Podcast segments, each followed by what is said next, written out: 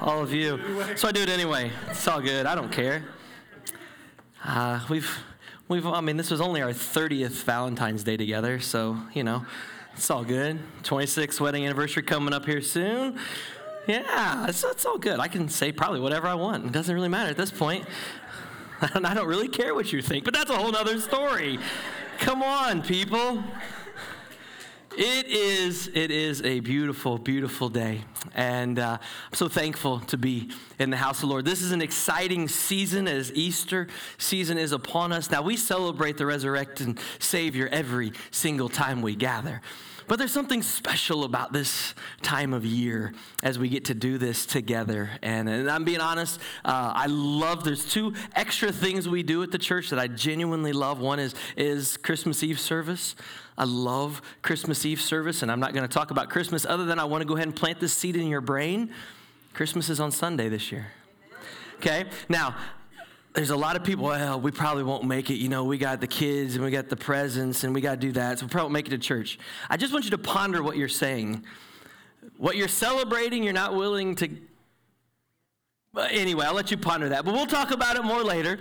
Uh, so, Christmas Eve service. And I love, love, love, love Good Friday service because of what we, because the only thing we do on that evening is focus on the thing that happened on that very evening. And yes, it was that very evening. We know exactly when this all took place on a calendar because we know how the Jewish Passover works. We know how it's celebrated, and that's why Easter is always moving around all over the place. And one time it'll be in the middle of March, and the other time it'll be like at the end of April, and you'll be like, what is going on? I can never figure out when Easter is. Well, that's because you're not Jewish.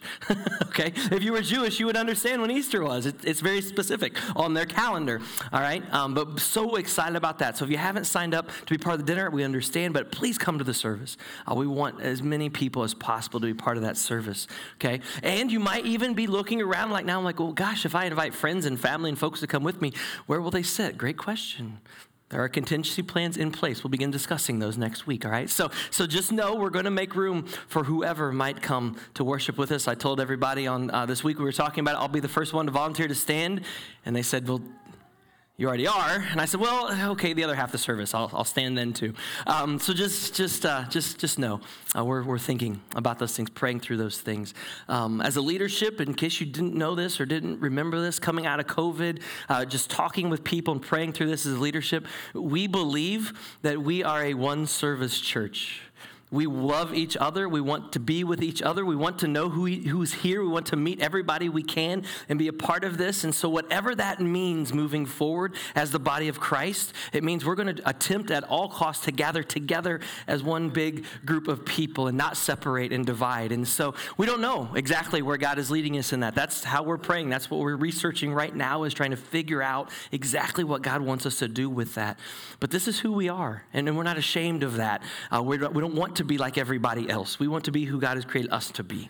Okay? So just know that moving forward. And so there'll be some pains and growing pains and things along the way, and that's okay.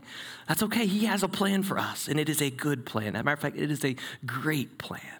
And we just have to realize that. All right. So thank you for joining us. We got a lot of different people here. We got some first time guests here today. Please, if that's you, don't leave without gathering a, a gift bag on your way out. Um, we want to make sure to get that to you. We got some people visiting, haven't been here in a while. Awesome. So excited. We got some people haven't really been back since COVID. And so that's awesome to have you with us this morning. It's just, it's just so much fun to be here. If you've been able to join us over the last several months now, it has been an honor to help guide you on this journey through the book of Luke. When God first gave me this idea way back last summer, and I sat down and I wondered, how would this possibly work out? Luke's a big book, it's a big gospel. There is a lot in it. And so, over the next few weeks, I went through all of the Gospel of Luke and I parsed it all out in the way we were going to study it. And I mashed all those texts up with weeks, specific Sundays, dates.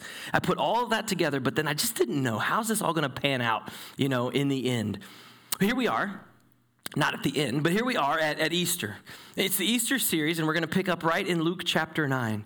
The last passage that we studied together two weeks ago was in Luke chapter 8. And if you were here last week and you were paying attention to the sermon, then you'll notice that Jeremy happened to preach from Luke chapter 10. No, we did not script that. No, we never had a conversation about that.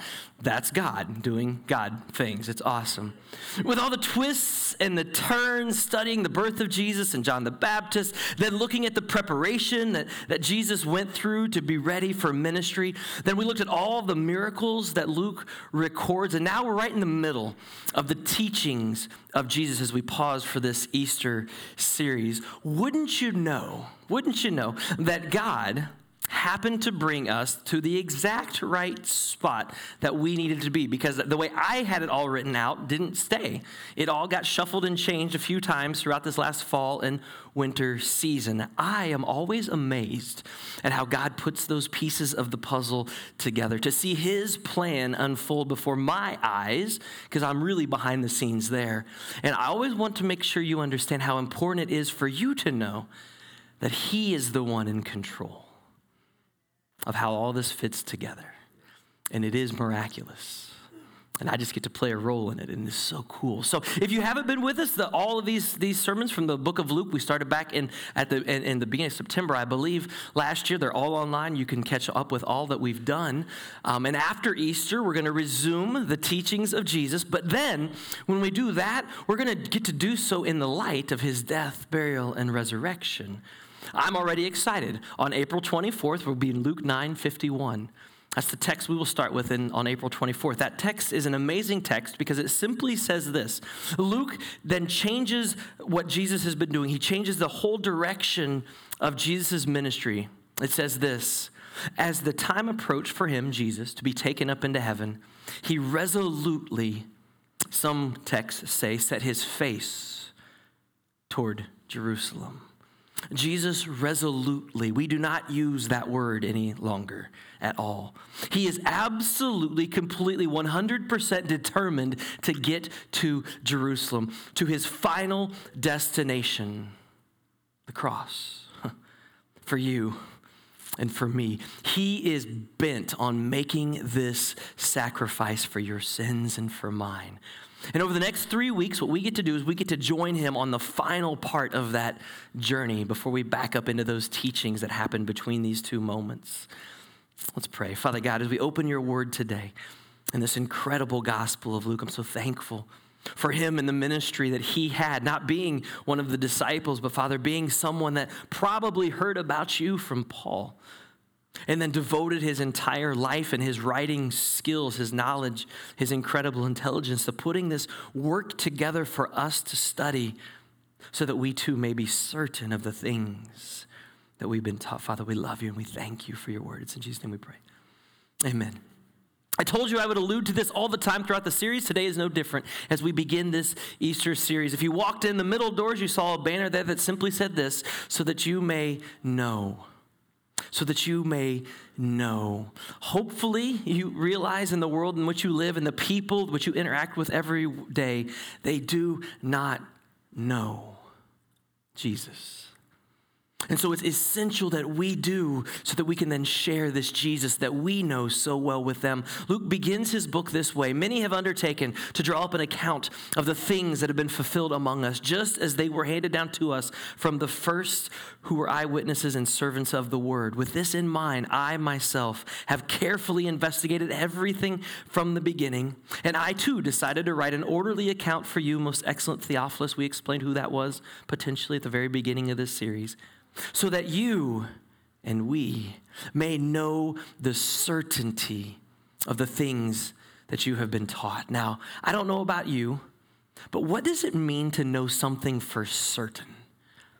Have you ever been in a discussion with someone and you were certain that you were right until you were wrong? What does it mean to know something for certain?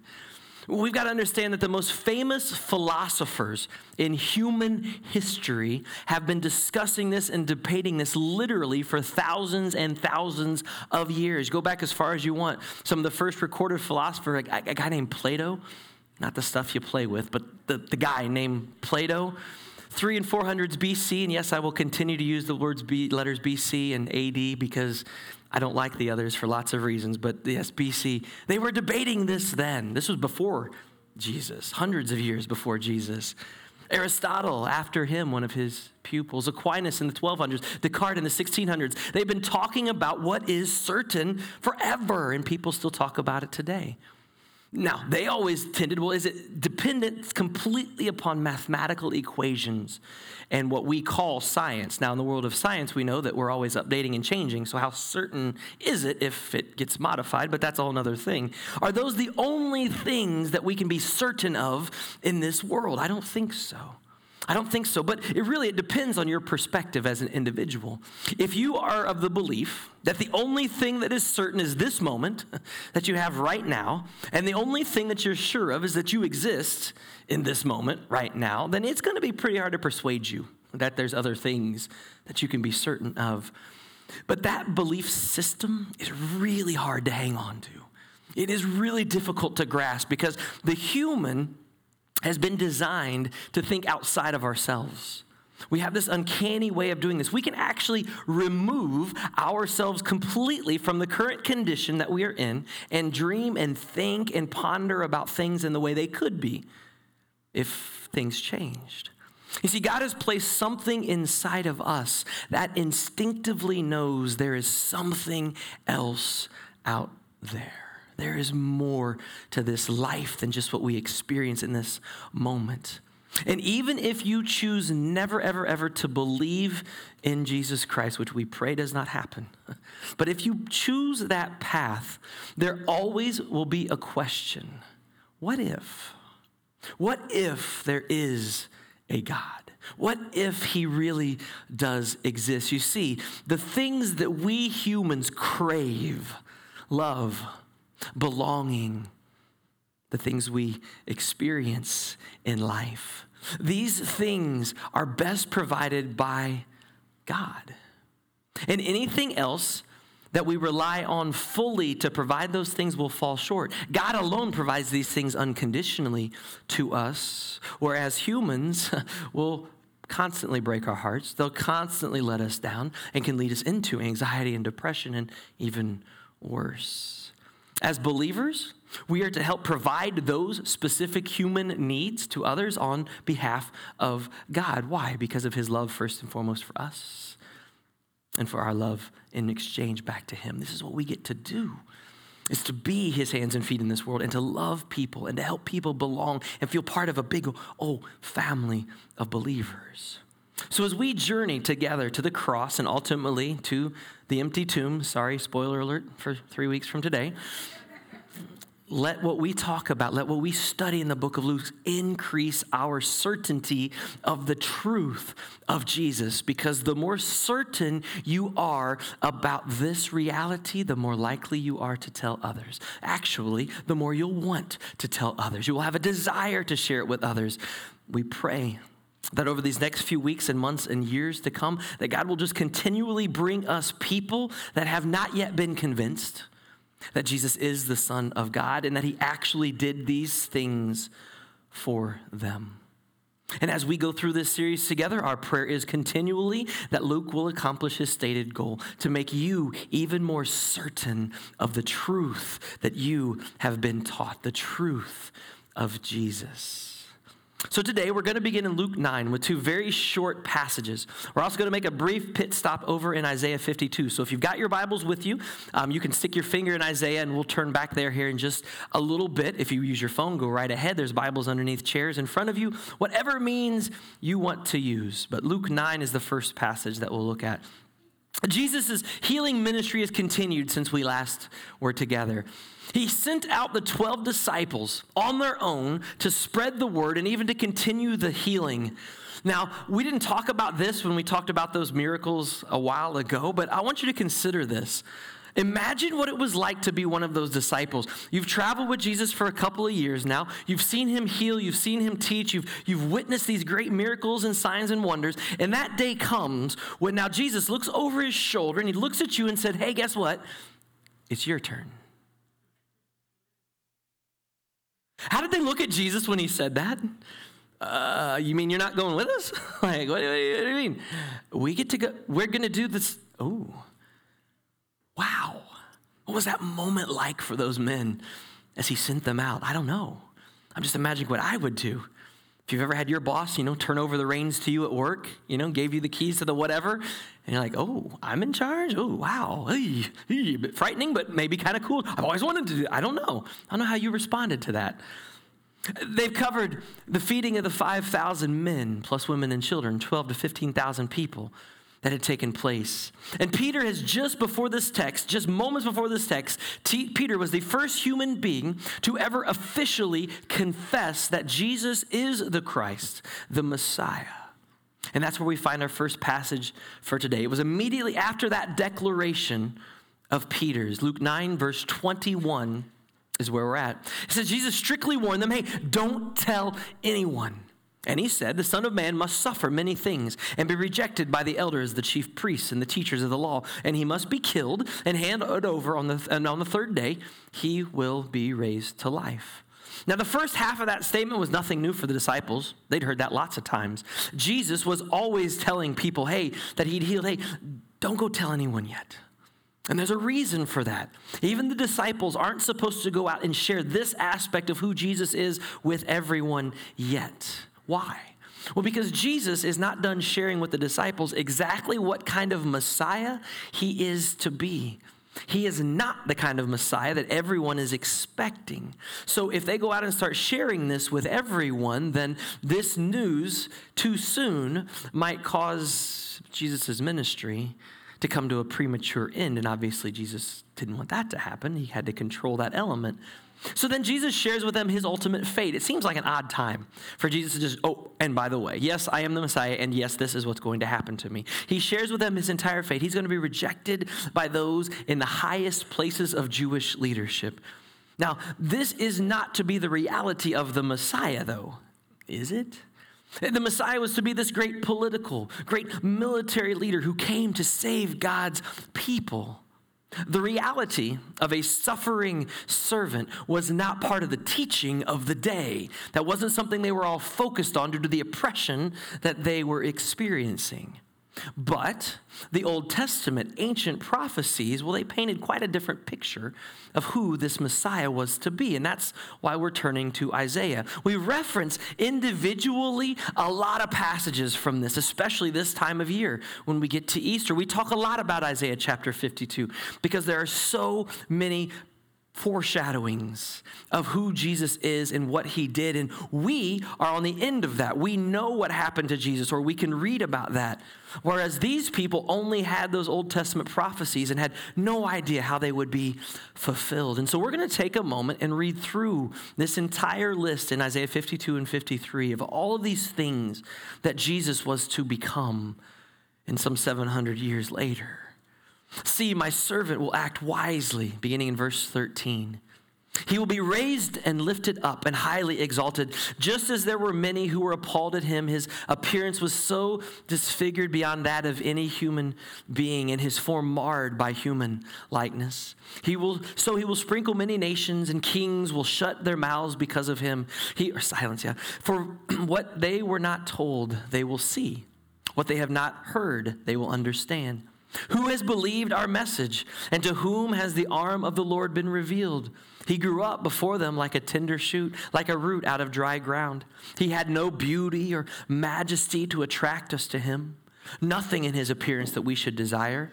He was despised and rejected by mankind, a man of suffering and familiar with pain. Like one from whom people hide their faces, he was despised, and we held him in low esteem. Surely he took up our pain and bore our suffering, yet we considered him punished by God, stricken by him, and afflicted.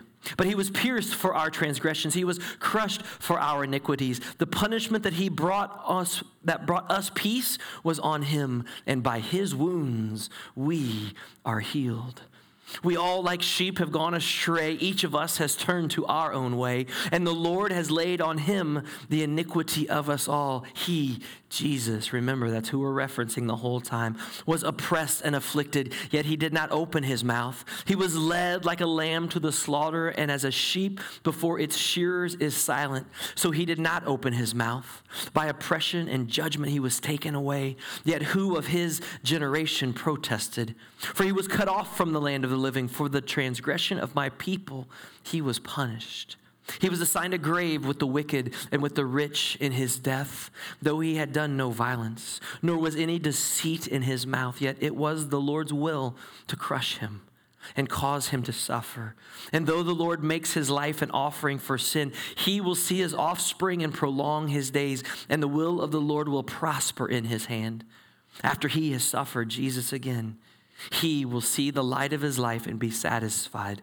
By his knowledge, my righteous servant will justify many, and he will bear their iniquities. Therefore, I will give him a portion among the great, and he will divide the spoils with the strong, because he poured out his life unto death and was numbered with the transgressors. For he bore the sin of many and made intercession for the transgressors. And we're not going to take time to break that passage apart. If you need a good passage to just meditate on, study on over the next few weeks, as we approach Easter, I want to point you right there, Isaiah 52, beginning in verse 13. And just read through that each day. And remember, this is what our Jesus did for us. In the moment that the disciples lived in, though, this was not the description of a Messiah coming to save the Jewish people from the oppressive hands of the Roman Empire. Not at all. See, this is the description of the Messiah coming to save all people from the oppressive sin that binds each and every one of us to this very day. This is the sin that keeps us from a relationship with our loving Heavenly Father. This is the barrier to receiving His grace and His mercy. This is the obstacle that's in place that keeps us from spending eternity in perfection with our God in heaven. Jesus had to come to deliver them and us in a way that they were not expecting and from something that they didn't even realize they needed freed from.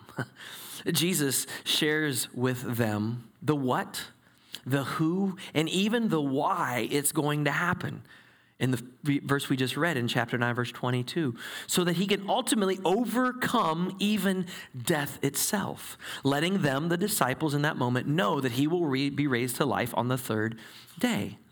So he tells them that. I've reminded you of actually what the Messiah was to do from Isaiah. And now we fast forward about one week, about seven or eight days ahead of that moment. Jesus does the exact same thing. He reminds them of what he just said. It happens in Luke chapter 9, verse 44. He says, Listen carefully to what I'm about to say. So it's not like they were ignoring them. He grabbed their tape. Everybody, listen up. He shook them a little bit. Listen carefully. Here's what I got to tell you The Son of Man is going to be delivered over into the hands of men but they didn't understand what he meant, it says. It was hidden from them, so that they did not grasp it, and they were afraid to ask him about it. And we can talk about that fear at another time. We did back when we talked about the miracle that's around that moment when Jesus tells them this. But as you can see in this text, the disciples don't have a clue. They don't have any understanding. This is the second time now Jesus has told them exactly what's going to happen, and they don't know. Fast forward a bunch now. We're going all the way to Luke chapter 18. They're almost to Jerusalem. Remember 951? Now, right after that passage I just read, they've resolutely, Jesus resolutely stares at Jerusalem. We're going that way. Nobody's going to stop us. Nothing's going to get in our way. I have a final destination that you don't understand yet, but I have to get there. They're almost to Jerusalem. The disciples have seen more miracles. They've listened to some of the most famous teachings Jesus ever told. Twice now, Jesus has shared with them what will happen when they get to Jerusalem. And so, just for fun, maybe the third time will be a charm, right? It's the old expression. The third time's a charm. Luke 18, beginning in verse 31, Jesus took the 12 aside and he told them, we're going up to Jerusalem, and everything that is written by the prophets about the Son of Man will be fulfilled. He, or I, will be delivered over to the Gentiles. They will mock him, insult him, spit on him, flog him, and kill him. And on the third day, he will rise again. Pretty clear what Jesus is telling them. Verse 34 the disciples didn't understand any of this. It was, its meaning was hidden from them, and they did not know what he was talking about. So, no, nope, the third time was not a charm. It did not work either. So, a lot of people wonder why would God hide this meaning from the disciples? Wouldn't it have been better if they knew exactly what all was coming their way in the very near future? Well, I'm going to answer the, the second question first. no, actually, it probably wouldn't be better if they knew exactly what was coming their way for obvious reasons. But in reality, they did know because Jesus has now told them three times exactly what's going to happen when they get to Jerusalem. They didn't get it. Luke tells us why they didn't get it. Luke writes that the meaning was hidden from them. Now, Luke isn't telling us that God hid the meaning. God purposely distorted their minds so they couldn't understand what Jesus was saying. No, no, that's not it. Luke's view is that they were ignorant, meaning they just didn't know. But they did know. Jesus just told them again. So, why didn't they understand? Well, their hearts were hard, their minds were closed. This is what kept them from understanding the truth that Jesus was telling them. You see, their minds were set on Jesus, the King, Messiah. Jesus, the political Messiah. Jesus, the conquering Messiah, which, by the way, he is, but not the way they thought. And their thoughts all went to their future as a part of the Messiah they were thinking of's kingdom. What role will we play in his ruling party? Now, this interpretation isn't my own. This is what happens. Jesus actually says these things to them. It's right after the resurrection in Luke 24, verse 25. There, in those passages, Jesus accuses the disciples of being foolish, slow of heart, and closed minded even after the resurrection, remember, they didn't believe he was back.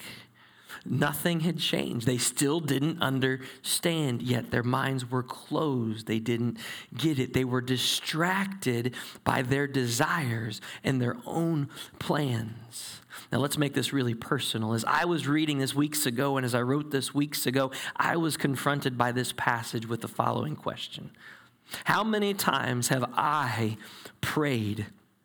or asked God for something, maybe to know which way to go or how to help in a certain situation. How many times has God revealed a perfectly wonderful answer to me and I didn't see it? Why didn't I see it? Well, I didn't see it because I actually hid that answer, buried it away, or I closed my eyes because I didn't want to see what God was revealing. I didn't want to go that direction. I had my own plans, and my response is, well, God didn't answer my prayer. Oh, no, He did. I just wasn't listening the way I needed to. How do we keep that from happening? How do you keep that from happening in your own personal life? I'm going to leave that for you to ponder and think about has that happened to you? What we're going to do today is we're going to close with a passage that's usually reserved for tomorrow, but it's the next scene in this story. This scene is usually left for what we call Palm Sunday, the triumphant entry into Jerusalem. And next week, you'll understand why I moved it up a week. Okay? Don't worry, it'll be okay. Don't, don't throw anything at me, please. All right. Um, on their way to Jerusalem, a couple other things have happened right? He heals a blind man. He comes across that wee little man named Zacchaeus, yeah, the tax collector. And he reveals his absolute mission statement. It's in Luke 19 10. For the Son of Man came to seek and save that which was lost. It's an incredible statement of faith, and it's exactly what we should be about as a church. He also shares an incredible story of what a faithful servant looks like, and I can't wait to study that with you later on in our studies of the teachings of Jesus. But as Jesus and his disciples approach Jerusalem, Luke tells, the, tells us that the people, the people that were around Jesus, his followers, his disciples, and remember, there's two groups of disciples here. There's the 12, but then there's also this other bigger group of people that are called disciples that have just been following along with Jesus, listening to his teachings because of the miracles or the teachings, whatever reason, they've just continued to gather. And in Luke 19 11, they thought that the kingdom of God was going to appear then. Like, I mean, like now. I mean, like, Jesus and his crew are rolling into Jerusalem right now to take over. That's what they thought. And as Jesus taught and he healed on the outskirts of Jerusalem, the people believed this was it. This was the moment. He was heading into Jerusalem to get this party started. So the people were primed and ready for something. Were they primed and ready for a revolt? Was it revolution? Was it a war? You know, we don't know. We don't, we don't know the thinking of the individuals that were following Jesus at that point. That's never really recorded for us. We don't know what they were specifically mentally and emotionally prepared for. But their actions in the scene let us know that they were fully on board for whatever, at least for now. So in Luke 19, verse 28 is where we'll begin this story. It's a very familiar to, to, those of you that might have grown up in the church. If you haven't, then this is a brand new story. And there's all kinds of neat little elements to pick apart in it, but we're not going to be able to do that because that's not our focus today. I would encourage you to do that. Ask questions. Please email us questions. We would love to get with you and answer those specific questions. Verse 28 After Jesus had said this, he went on ahead, going up to Jerusalem. As he approached Bethphage and Bethany at the hill called the Mount of Olives, he sent two of his disciples, saying to them, Go ahead to the village ahead of you, and as you enter it, you will find a colt there, which no one has ever ridden. Untie it, bring it here. If anyone asks you, Why are you untying it? just say, The Lord needs it. I would not recommend that strategy today when walking up to someone's house. Hey, I'm going to take your car. Hey, the Lord needs it. It'll be okay. Don't, don't do that. Those who were sent went ahead and found it just as he had told them there they were, untying the colts. And guess what? The owners asked, Why are you untying the colt? And he said, The Lord needs it. And they were allowed to leave. They brought it to Jesus, threw their cloaks on the colt, and, and put Jesus on it. And as they went along, people spread their cloaks on the road. And when he came near the place where the road goes down the Mount of Olives, the whole crowd of disciples began to joyfully praise God in loud voices for the miracles that they had seen. Blessed is the King who comes in the name of the Lord. Praise in heaven and glory glory in the highest. Now, Luke doesn't record one of the coolest words in all of Scripture. For whatever reason, the most famous word in this scene is the word Hosanna or banana, as my daughter said when she was in twos and threes. Whatever. this word, Hosanna, is an interjection. It's a really cool word. It means save us. As Matthew records, save us to the Son of David. The people were ready for Jesus to save them when? Now. Right now. Which, by the way, um, he will still do if you call upon his name right now, just so you know. The people then were tired of the oppression of the Romans. They're tired of the oppression of their own leaders. Jesus, save us now. They came out to support him in what they thought would be maybe the revolution that followed once they entered into Jerusalem. This was not a casual parade. The Pharisees noticed what was going on, what was developing in the streets. And some of the Pharisees, they came into the crowd and they said to Jesus, Teacher, rebuke your disciples. And then Jesus says those famous words I tell you, he replied, if they keep quiet, then the stones will cry out. now, they were calling on Jesus to tell his people to stop it, but it was more than just telling them, to, hey guys, quiet down, keep it down a little bit. All right, it's a little, getting a little loud a little loud. That wasn't it. It was more than just telling them to stop making a disturbance in the street. You see, the Pharisees were fearful that this kind of event could get out of control, that Jesus might, in fact, be coming to town to lead a revolt. The people are getting riled up, they're getting excited. Will Jesus go ahead and lead them into Jerusalem to cause a big old ruckus? And if he does, what will the Romans' response to such an uprising be? So, Jesus, you got to stop this, man. You can't let this get out of hand. And that's where Jesus comes up with that best response ever. Yeah, I, I, could do that, and probably everybody would listen. But, but here's the thing the people might be quiet, but if they were, the rocks, the stones lining this road would rise up in their place and cry out. Now, if you've been in the church a while, you've heard that passage before. And we talk about it all the time, but I really don't think a single one of us have ever really considered what that would mean. Would it freak you out if the rocks around us all started crying out in our place? Would that disturb you a little bit? Because it should. it should mess with you if the rocks are crying out because we aren't. That would be terrible. The rocks shouldn't have to cry out. God could command them to do that, absolutely. They'd be more than willing, but they shouldn't have to because God's got us. And we should be crying out. We should be reaching out. We should be loving out of this place in such a way that people are drawn to Him. Don't let the rocks take your place, people. After Jesus passes through that crowd, we don't know who was still with him. It seems like every time until this time that I read this scene, I've always thought in my mind, here's the road, all the people are between here and here, and once they hit this line, then it's just Jesus and the 12 going past that. It's just those, that little tiny lonely group leaving town. But I'm not sure that's accurate. Because if Jesus just passed through a huge crowd that thinks he's headed into a city to change things forever, don't you think a few people followed along?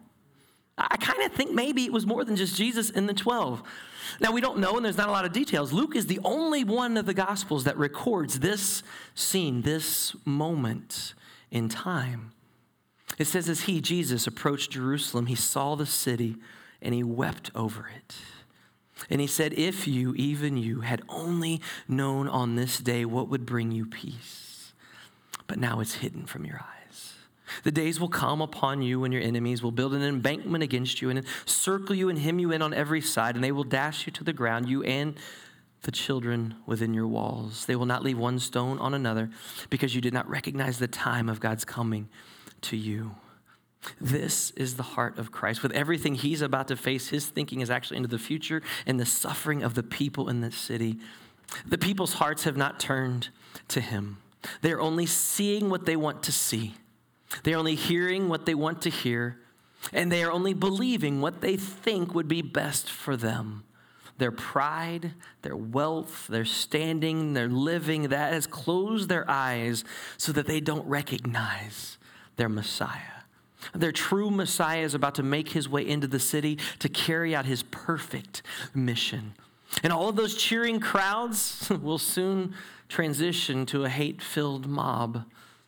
That because he didn't fulfill their desires, he didn't fulfill their image, their version of the Messiah, they've changed their tune. But the pain goes further for Jesus beyond that moment, as he's literally painting a graphic picture of what will happen to the city of Jerusalem about 40 years later in 70 AD. Literally, the Roman Empire will come in and they will destroy that city in the exact method, and it's brutal if you read about the history of what happened to Jerusalem on that day. So, when that precious moment and those tears are shed and they leave and head on into town, what happens next? I'll leave that for next week. For us this morning, our goal through this is if you are not a believer, is to give you a piece of this Jesus who made this trip, this final trip in Jerusalem, to offer up his perfect life on your behalf. And we want to share more of what that means with you. Throughout this series, or even this very moment today, as I said, he can and still will save you in this moment today. As a believer, we want these things to force you to deal with things you have questions about, to ask questions, to wonder, to dream about things. But we want you to be certain of the things you have been taught.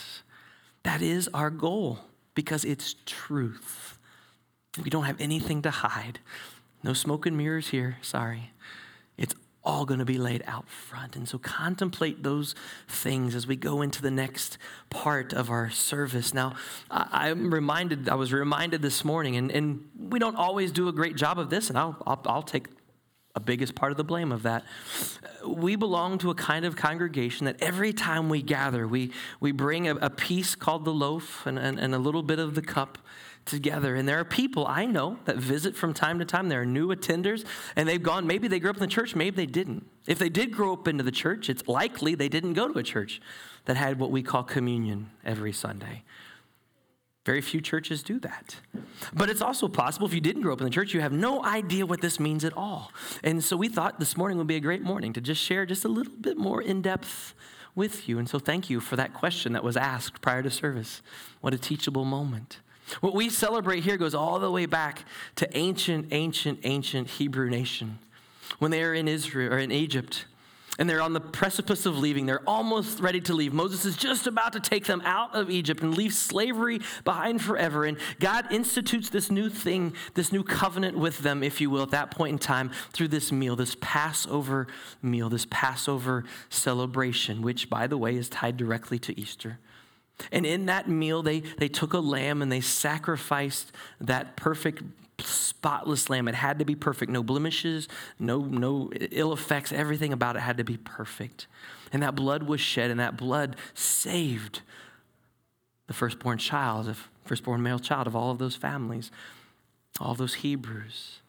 And so, fast forward to the time of Jesus. And Jesus, that night before his arrest, he celebrated that Passover meal, but what had been unknown all of those centuries before, Jesus then fully defined for them because that festival, that idea was a shadow of the things to come. And Jesus came and he defined for them that true Passover feast and what it represented. And so he talked to his disciples as they shared the exact same meal. Jews to this day share the exact same Passover feast that the ancient Hebrew nation celebrated back all the way in Egypt. And as Jesus gathered with his disciples that night and shared that meal with them, eh, Toward the end of that meal, he said, Hey, guys, here's the thing. I need you to take that bread, that unleavened bread. There was no yeast to be used in that bread. I need you to take that bread, and I'm going to show, share something with you. That bread is my body. And my body is going to be broken for you. Now, this is before the crucifixion. This is before Jesus died. So all the disciples were sitting on the floor around that table doing this. Huh? No, that's the Passover bread. No, that's just part of that. It's your body. What do you mean, Jesus? They didn't get it. They didn't get it. But he shared that with them. And then after that, a little bit later, wasn't immediately probably, it was a little while later, he passed around the cup of the vine. He said, Okay, guys, take a drink. And I need you to remember that blood, that wine represents my blood, which was shed, which will be shed, future tense in that moment, for you. Now, again, they would have been scratching their heads going, I don't get it. I don't, what do you mean your blood shed for us? I don't understand that. His blood will save them and save us from our sins as well. It's an incredible thing. And so this, this little thing, why do we do it every week? Well, in the New Testament, it's, it's asked of us every time we gather together to celebrate this remembrance. Do this in remembrance of me is the famous passage that we quote so very often when we share this together. And so it's very, very important. Nothing wrong with churches that don't celebrate. That's not it. We choose to because we want to take that passage literal to heart. Every time we gather, we want to, to break bread and drink of that cup and remember the sacrifice that was made. And so if you're a believer in Christ and you've dedicated your life to Him and, and you have His Spirit within you, this is for you. If you haven't done that yet, this is for you to consider deeply. It's not just a weird looking chalice with, with I mean, they're kind of cool, but, but it, it has significance and tremendous purpose in our life. And every time we gather, we get to focus on the sacrifice that was made for us. And so I will just lead you in taking that if you have that cup. If you forgot it, it's okay. You didn't know why those were sitting there on the way in. We don't have a sign explaining, you know, on the way in. Now you know. And you can grab them in on the way and don't ever hesitate. If you forget, please leave and go get one. I can't tell you how many times I have forgotten them myself um, and had to go back out and get one for myself. All right. So don't hesitate to ever do that. No one will look at you weird if you've got to go get one of these and come back in. All right. So if you have your cup with you, then please go ahead and take the bread out. Father God, we thank you for the sacrifice that was made for us. And Father, this simple, simple symbol, which is to represent your body, which was broken for me. May everyone in this room remember that this, this is for them.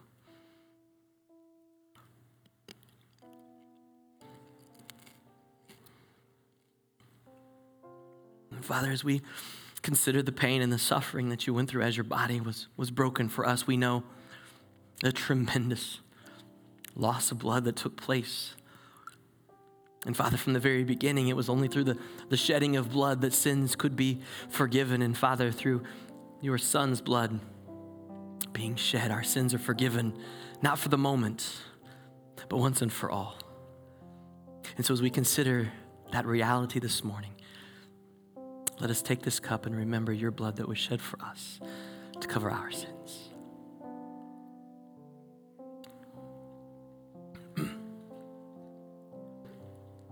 Father, may, may we never, ever, ever take this simple act that we, we do, don't ever let it become routine. Don't ever let it be something that we just do. Father, always make this completely personal to each and every one of us. Father, we love you.